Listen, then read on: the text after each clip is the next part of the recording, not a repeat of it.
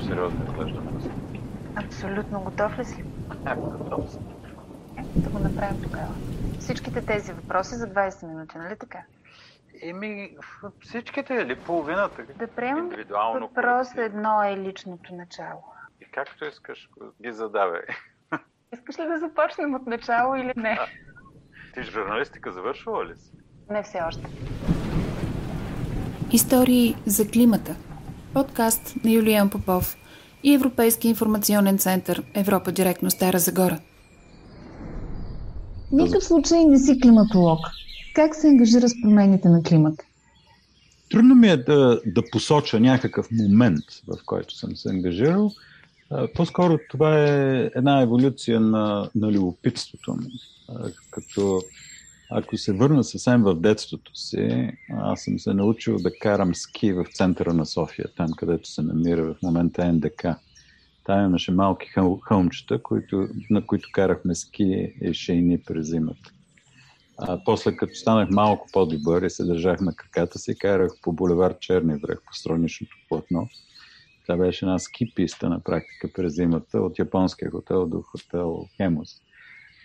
И естествено в една малко по-късна възраст съм си задавал въпроса, като много други, какво стана с тези зими и дали а, всичко това е свързано с някак, някакви а, промени във времето. И тези въпроси, разбира се, съм си ги задавал много преди идеята и знанието ми за това какво представляват глобалните климатични проблеми да се появят. По-късно към това любопитство се прибавиха други неща. Като бях на 15 годишен, аз прекарах един месец в сирийската пустиня и успях да, да видя и да преживея какво представляват истински горещи вълни с 45 и 48 градуса за мен винаги тази, това усещане стои в главата ми, по-скоро като романтичен спомен, но като много осезаем спомен.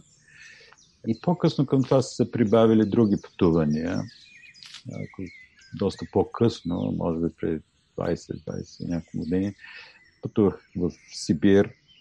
Пътуването в Сибир е свързано с много разговори за това какво представлява климата, какво представляват реките, идеите за обръщането на сибирските реки, за да се реши всъщност един климатичен въпрос, напояването на Централна Азия.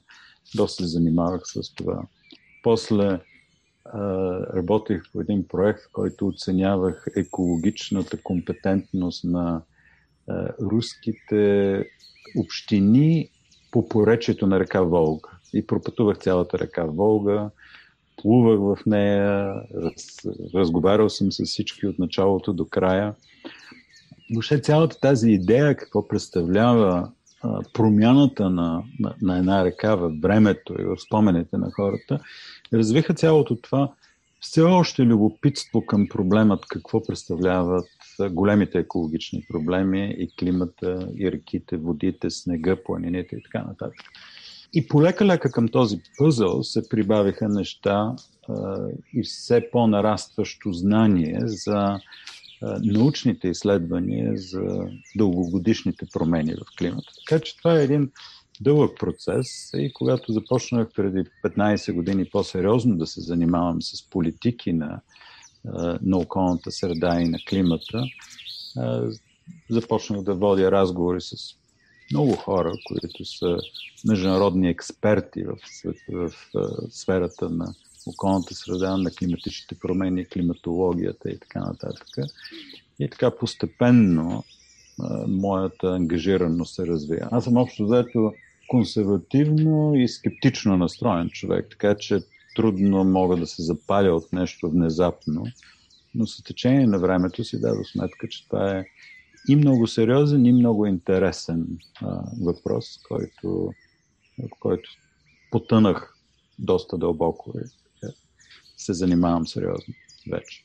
Не мога да не те попитам тогава цялото това знание за климата, за промените на климата, за да стигне до всички нас, трябва ли да бъде предмет един вид на по-широко знание или трябва да се остане някакъв предимно специализиран научен предмет или дисциплина?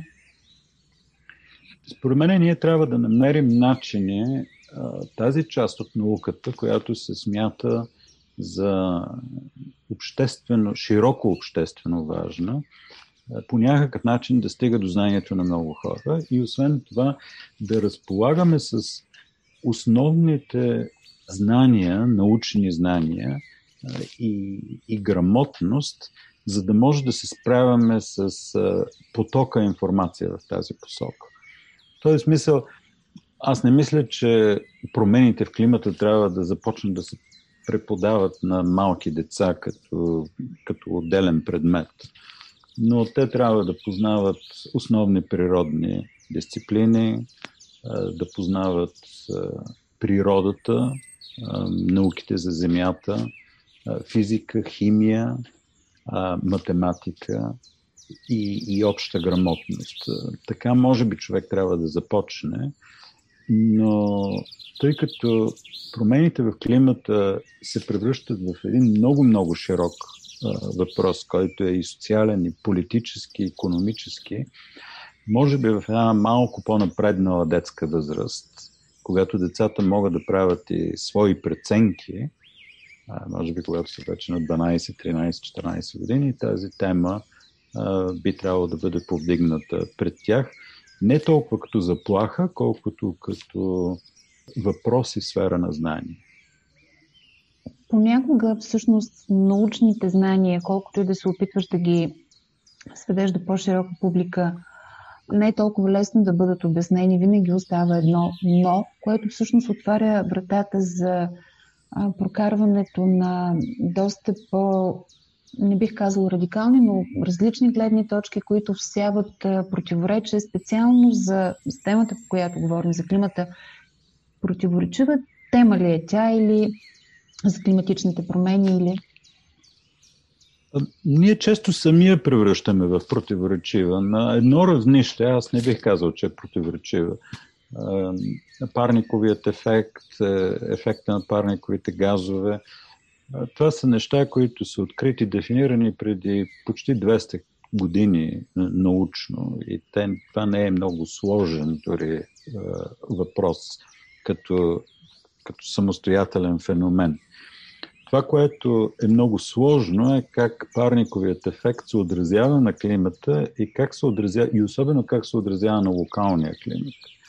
Защото ние с, може да твърдим убедено, че средната температура се покачва с еди колко си градуса глобално, или десетки от градуса, но е много трудно да правим прогнози за локални прогнози, как ще се отрази на България, примерно, или на Балканския полуостров, или дори в Европа.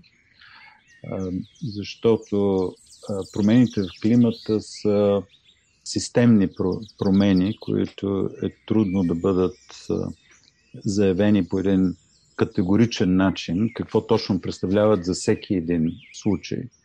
Така че, според мен, когато става въпрос за противоречивостта на тази тема, трябва да я разделим вероятно на няколко равнища. Едното е има ли нещо противоречиво в парниковия, парниковия ефект. Нали, има хора, които го отричат, но аз не бих казал, че те са каквото дори значимо младсинство. Как обаче ще се справят хората и как се справят с хората с промените в климата? Каква е степента на нашата адаптивност към промените в климата? И за какво точно да се подготвим? Това е често източник на противоречия, защото ние говорим за климата по един погрешен начин. Ние обичаме да говорим в категорични, да изказваме категорични позиции какво точно ще стане. Ние няма как да знаем какво точно ще стане. Ние трябва да говорим с езика на вероятностите, с езика на риска. И това е което истинските учени правят. В нито едно научно, сериозно научно издание няма да видите, да видим а, твърдение, че след 5 години ще има ураган в България, примерно. Такова нещо не е възможно или че България ще се наводни, или Африка ще изсъхне след 10 години. Това не са сериозни твърдения, не са научни твърдения. Научно твърдение е, че има риск И този риск е 20%, 40%, 60-80%. Обикновено така говорят учените. И когато именно тази несигурност ние започнем да превръщаме в категорични заявления, тогава се предизвикваме и, и, и, остра опозиция и предмета става от един разбираем предмет, се превръща в един противоречив предмет. Добре, а цялата тази вероятност, несигурност, за която говориш, може ли по някакъв начин, като знаем, че тя е част от науката за климата, може ли знанието за вероятността от тези промени на климата по някакъв начин да се отразят на, на личното ти поведение а, в чисто индивидуален план и да, да трябва да направиш някакви радикални промени в начина си на живот. Примерно да не ядем месо, да не караме коли или да караме по-малко коли, което пък рефлектира върху економическия сектор или пък още по-радикално дори да нямаме деца. Ме, тук има общо взето две школи. Едната казва да, другата казва не. Както винаги. А, аз, да. Аз съм по-скоро е, някъде по средата по този въпрос. Да, мисля, че е нормално, разбирайки по-добре нашето въздействие върху климата, да съобразим собственото си поведение.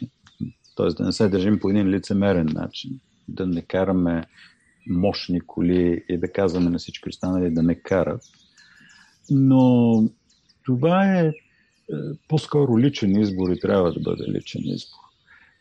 Много по-важно, според мен, е какви колективни решения ние лично ще подкрепим със своят политически избор на общинско, национално или, или международно равнище, какви регулации, изисквания, закони ние ще подкрепим които закони и които регулации биха променили нашето колективно поведение. И в това се състои цялата, цялото климатично законодателство, именно в нашата политическа подкрепа за колективни решения. Добре, а казваш законите, които ще подкрепим законодателството, изборите, които правим, когато отидем да гласуваме, но общо заето в обществото ни от години се повтаря мантрата ние сме, извинявам се, че ще го кажа по този начин, ние сме бедни, не можем да си позволим по-скъпо отопление от въглища. Знаем, че енергийните помощи продължават да се раздават в въглища и дърва, което е ужасно според мен. А, така че всяка една от тези мерки, които са за запазване на климата, нерядко се разглежда по-скоро като лукс, нали, който могат да си позволят по-богатите общества, по-богатите държави, по-богатите семейства. Според мен, поне такова е говоренето, което чувам, следейки темата. Ами, да, това е, е в сегашно време това е един по-скоро инерционен феномен, защото е, идеята, че е, намаляването на емисиите, на въглеродните емисии, което е основният е, подход за смягчаване на промените, е нещо много скъпо, е теза, която е преди 10-15 години. Тази теза вече не е съвсем валидна. И става все по-малко валидна, защото възобновяемата енергия става все по-ефтина, а пък глобалните и международните ограничения върху фосилната енергия правят фосилната енергия международно все по-скъпа. Така че тук започва да се смесват вече аргументи от економически с екологични, климатични аргументи. И картината, цялата а, енергийна и, и дори не само енергийна економика се променя, се обръща с главата надолу. Това, което беше много скъпо преди 5 или 10 години, сега е много ефтино. Това, което беше много ефтино преди 10 години, сега е много скъпо. Преди години атомната енергия и въглищата бяха много ефтини, сега са много скъпи. Дори стават непоносимо скъпи. А пък соларната енергия беше невъобразимо скъпа, сега тя е най-ефтиният източник в историята на човечеството, енергиен източник. Така че един основен проблем е а, това да се движим с, с времето и да проверяваме непрекъснато докъде са стигнали нещата. И а, именно тази промяна в стойността, в цените е много важно да си даваме сметка за тях. Добре, а тръгвайки да говорим на малко по-глобално ниво, не мога да не те попитам. Европейска тема ли е темата за климатичните промени? Европа, Европейския съюз, особено много иска тя да бъде европейска, но не е. Е, а зелената сделка? Европейската зелена сделка е европейска, но целите за въглеродната, европейската зелена сделка предполага въглеродна неутралност до 2050 година. Това е цел, която също Япония си е поставила. Южна Корея, Китай има за цел до 2060 година да стигне въглеродна неутралност. Сега с администрацията на новия американски президент Джо Байден, който ще върне Америка в Парижското споразумение, Америка най-вероятно също ще си постави за цел 2050 година като въглеродна неутралност. Има около 60 са държавите извън Европейския съюз, които, по-малки държави, които са си поставили за цел въглеродна неутралност 2050 или около 2050, а има и доста държави, които са си поставили много по-високи цели от, от въглеродна неутралност през 2050.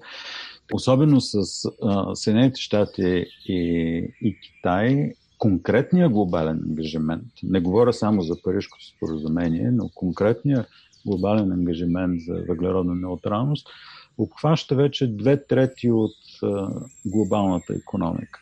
Освен това, пазара на емисии, на въглеродни емисии, се превръща постепенно в глобален пазар. Китай въведе пазар на емисиите. Има около 50 пазара на емисии в света. Така че зависи как гледаме нещата. В някои отношения Европа може да бъде лидер, както много иска да бъде лидер, но в други отношения изостава много сериозно. Например, изостава много в редица от технологиите, които са свързани с нисковъглеродния процес, където с нисковъглеродната економика, където Китай пък от своя страна излиза много-много напред. Така че е много трудно да се каже дали е чисто, чисто европейска. Не е, но дори не съм много сигурен, че Европа е истинския лидер в, в климатичното движение и климатичните мерки. Не заявява категорична позиция, че го следва, така да кажа. Добре, понеже времето ни наистина е ограничено, малко се обърквам самата аз с всичките тези различни термини. Въобще, наистина малко объркана работа. Климатични промени, глобално затопляне, а, вредни емисии, парникови газове. Каква е цялата тази объркана терминология? Би, обърканата терминология тя идва от различните ъгли на гледане. Например, глобалното затопляне е глобално, т.е. средно статистическо глобално затопляне. И това е феномен, който ние го виждаме, той е ясно описан, оценен, измерен. Нали, там няма, има хора, които се съмняват, разбира се, но общото няма съмнение в него. Тоест, това е именно глобалното статистическо измерение. Като говорим за промени в климата, обикновено говорим за различни вариации в, в промените. Да речем, горещите вълни, които са убийствени понякога, често, или много силните наводнения, които зачистяването на големите наводнения или на големите валежи, това са по-скоро поглед към промените в климата. Е, той така се променя.